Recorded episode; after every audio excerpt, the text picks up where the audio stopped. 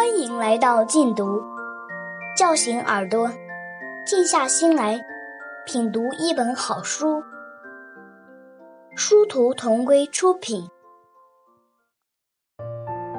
哈佛女孩刘亦婷，刘亦婷的学习方法和培养细节。作者刘卫华、张新武，朗读者一二。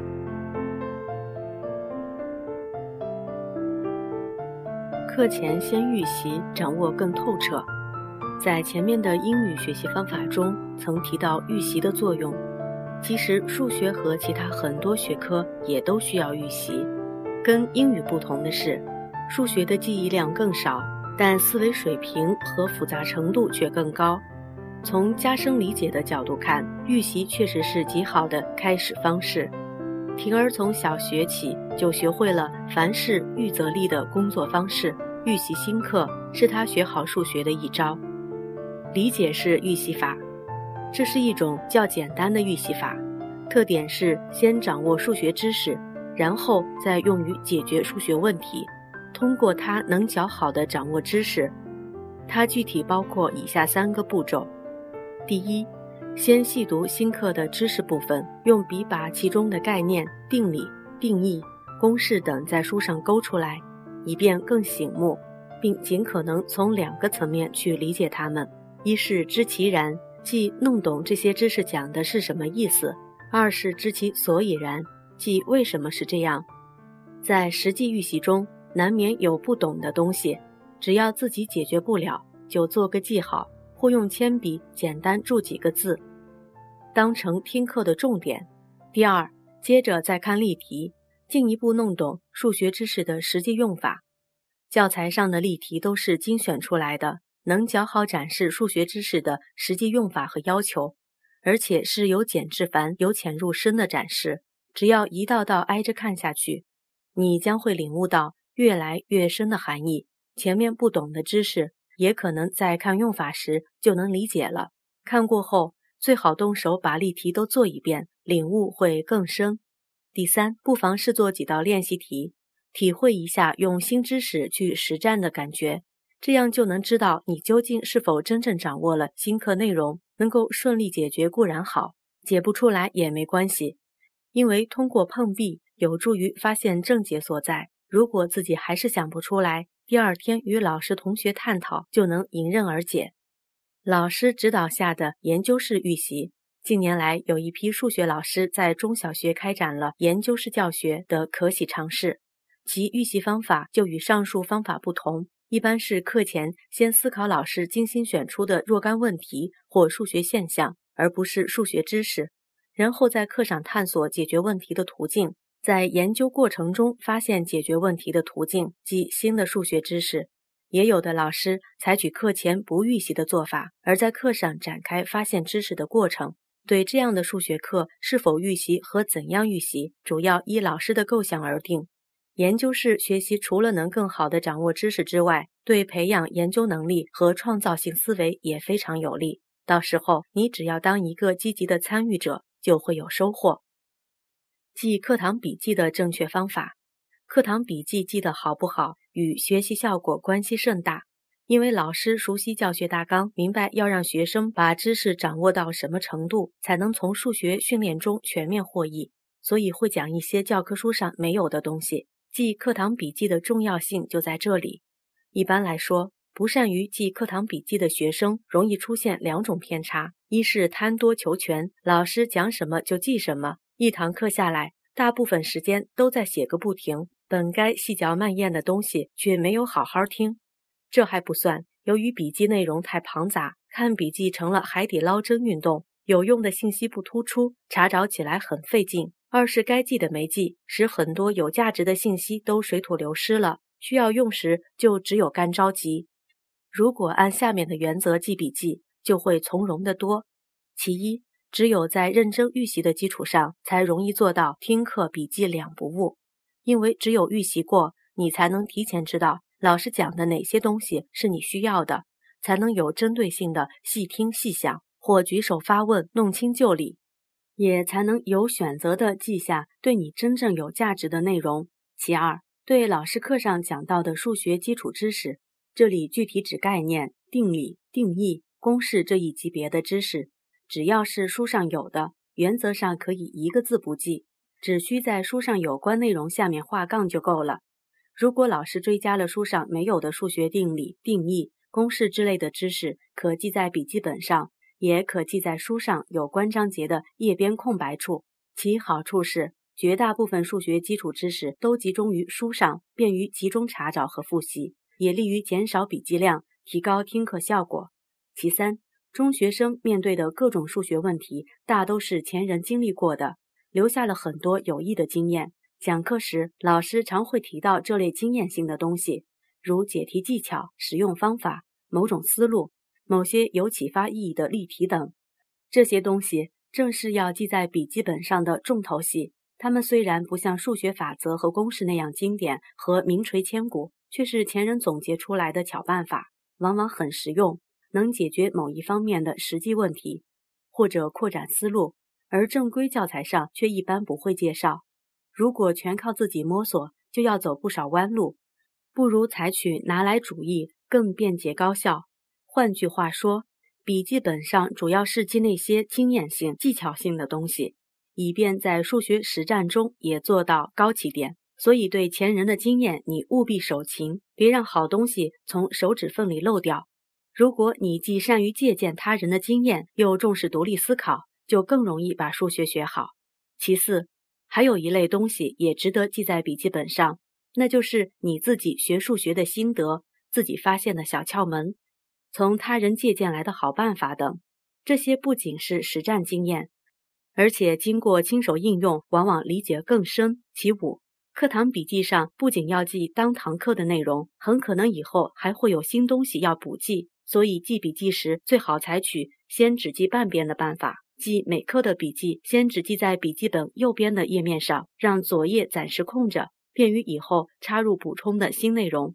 按照上面这套方法记数学笔记，笔记量会较小较精炼。数学书上基本汇集了所需的基础知识，笔记本上又收集了丰富的实战经验，两者相加就构成了一个完整实用的资料库，具有良好的参考价值。如果你还能养成课后勤读笔记、多思考的好习惯，就更不难做到理论知识深入全面，又善于实战解决问题。当天复习有技巧。做作业目的是把所学的数学知识变成实战能力，并使大脑潜能得到开发。不过，如果对新学的东西还知之较浅，做作业就难有理想效果。先复习当天所学的知识，再去做作业，才会有更大收获。一堂数学课是四十五分钟，但其中大部分时间都用于讲解有关知识为什么如此。一旦理解之后，真正需要记忆的东西并不多。数学知识的一大特点是记忆量少，这就为及时消化新知识带来了方便。对数学课上所讲的知识点，原则上应当当天复习不过夜，这样趁热打铁的复习，不仅印象更深，能抓住更多东西，而且复习后再做作业也会命中率高，收获大。有些同学复习数学的习惯是拿出教材和笔记反复翻看，这当然会有一定效果。不过，如果采用下面的复习方法，会有更好效果。在本书《行之有效的记忆方法》一章中，我曾提到心理学家盖茨的记忆方法实验。他通过做实验比较效果后发现，采用百分之八十试图回忆加上百分之二十诵读的方法效果最好。与全程诵读的方法相比，记忆传记文章时效率高出百分之六十，记忆无意音节时高出百分之三百以上。这种试图回忆加诵读的记忆术，用来复习数学的具体做法如下：先不看书和笔记，而是逐一回忆课堂上学到的东西，包括理论知识、例题、解题思路、技巧和经验等。边回忆边动笔，把公式之类的重点内容写出来，以帮助记忆。凡是想得起来的，说明留下印象原本较深，并再次得到了巩固；实在想不起来的，可以看书查笔记，然后继续回忆。直到当天所学内容都已了然于心为止。由于一节课的知识点不会多，只要认真听讲，这个复习过程一般可在几分钟内完成，并能为以后复习和作业节省时间。这时再去做作业，效果就会明显不同，阻碍更少而收获更大，日积月累，效果就更好。这种复习方法不仅对数学适用，对其他很多科目，如物理、化学、生物等也完全适用。整体掌握，融会贯通。饭要一口口吃，学数学的路也只能一步步走。每堂课讲一点理论知识，学几道例题，课后再做点练习和作业，然后又是下一堂课。这样学当然非常必要。可是由于一两节课不可能把与该知识点有关的横向、纵向联系都讲到，例题和作业题的类型也很有限，于是有些学生脑子里往往就会形成一种错觉，好像某一数学知识仅适用于某课某章的作业和单元复习题似的。这种错觉割裂了完整的知识体系，束缚了思维的广度和深度，对数学能力和思维训练有害而无益。这就需要通过融会贯通加以矫正。正确的做法是把所有的数学知识和技能都看作一个统一的整体。学数学时，从整体上去掌握；解决数学问题时，也应该从整个数学知识体系里去寻找思路、方法和工具。要想做到这一点，就需要做好这样几件事：整体梳理。每学完一个阶段的课程、一章、一个学期或一册教材，就对所学的数学知识进行一次梳理。例如，对初中几何共可梳理为四大板块：直角三角形、相似形、圆。做图题，十三条脉络线、直角三角形、圆的性质等。高中有关不等式的知识，可梳理为两大板块：基本不等式、不等式的基本方法，并细分为四种基本不等式和八条具体方法等等。在梳理的过程中，有一条重要的原则，要做到心中有数。即需要弄清哪个板块中有多少定理、定义和公式，内容分别是什么，各有什么用处等等。只有心中有了这本账，才能使学过的知识无所遗漏。这一点很重要，因为知识的遗漏必然带来能力的欠缺和思维的死角。如同一位将军，如果连手下的兵员作战特点和武器装备都心中无数，他多半只会成为常败将军。集中记忆。在真正理解的基础上，把梳理过的定理、定义、公式、法则等内容集中抄写在一张大纸上，贴在墙上，也可集中抄写在一个小本上，更便于记忆，并按心中有数的原则牢记于心。以这种方式记住的数学知识，与零敲碎打学到的相比，不仅对整个数学工具库的家底了然于心，而且便于使用时做全方位快速检索。同样是这么多知识。但可用程度和有效范围却大不相同了。有的学生在记忆数学公式等知识时，抱着能推导出来的公式就不用背的想法，认为否则就是死记硬背。这种想法混淆了必要的基本功和死记硬背间的区别。须知那些临时推导的东西往往是不熟练的，而基本的东西不熟练，则极易导致失误。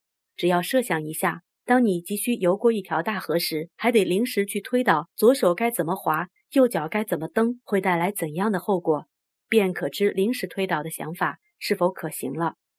掌握数学知识的内在联系，整体掌握了数学知识，并不等于就知道了各知识点之间千丝万缕的横向和纵向联系。而如果不能掌握这些网络状的内在联系，你的数学就不容易学到思维敏捷、思路开阔的境界。一般说来，学生在逐步推进式的学习过程中，不大容易仅靠自己挖出现有知识与以前知识间的深刻关联，更无法预知现在知识与未学到的知识间的种种联系。不过，对知识体系内在联系的回顾和展望，往往是老师讲课的内容之一。如果你善于借脑，听课时就会敏锐地抓住这些内容，记好课堂笔记。就有了一个很好的资料库，这样借脑不仅不等于盲从，而且还能提高数学的水平。前提是对老师的经验要善于独立思考，举一反三，发现老师没有提及的更多内在联系。这样一来，你就朝着融会贯通的方向前进了一大步，掌握了数学知识体系的内在联系，如同心里有了一张路线图。一旦面对复杂的数学问题，便容易一眼看清就理，迅速找出最佳思路和方法。全方位应用数学知识。所谓全方位应用，是指在解决数学问题时，可不必拘泥于常规的解题方法，而应该打开思路，在自己所掌握的全部数学知识中去找方法、找工具、找思路。在全方位运用数学知识方面，数学家高斯儿童时代的一段轶事很是经典。高斯上小学时，有次数学老师给全班出了一道难题：一加二加三，一直加到一百等于多少？当其他同学都在老老实实一个个数往上加时，高斯却放眼于更多的数学方法，很快就找到了更简便的思路。他发现一加一百等于一百零一，二加九十九等于一百零一，三加九十八等于一百零一。从一到一百，共能凑出五十个一百零一。于是繁琐的加法变成了简单的乘法。算答案也变得易如反掌，是五千零五十。全方位应用的优越性由此可见一斑。为了达到全方位应用的境界，就需要充分利用各种机会，如平时解题、阶段复习、期末复习、升学总复习等，打破原有章节板块的局限，尽量灵活运用更多的数学知识。当你渐渐习惯于从全部数学知识的角度去考虑解题思路，而不局限于眼前正在学的某章某节后，才算是领悟了整体掌握、融会贯通的原则。与此同时，你的创造力也将在全方位灵活应用中悄然提升。感谢收听，下期节目见。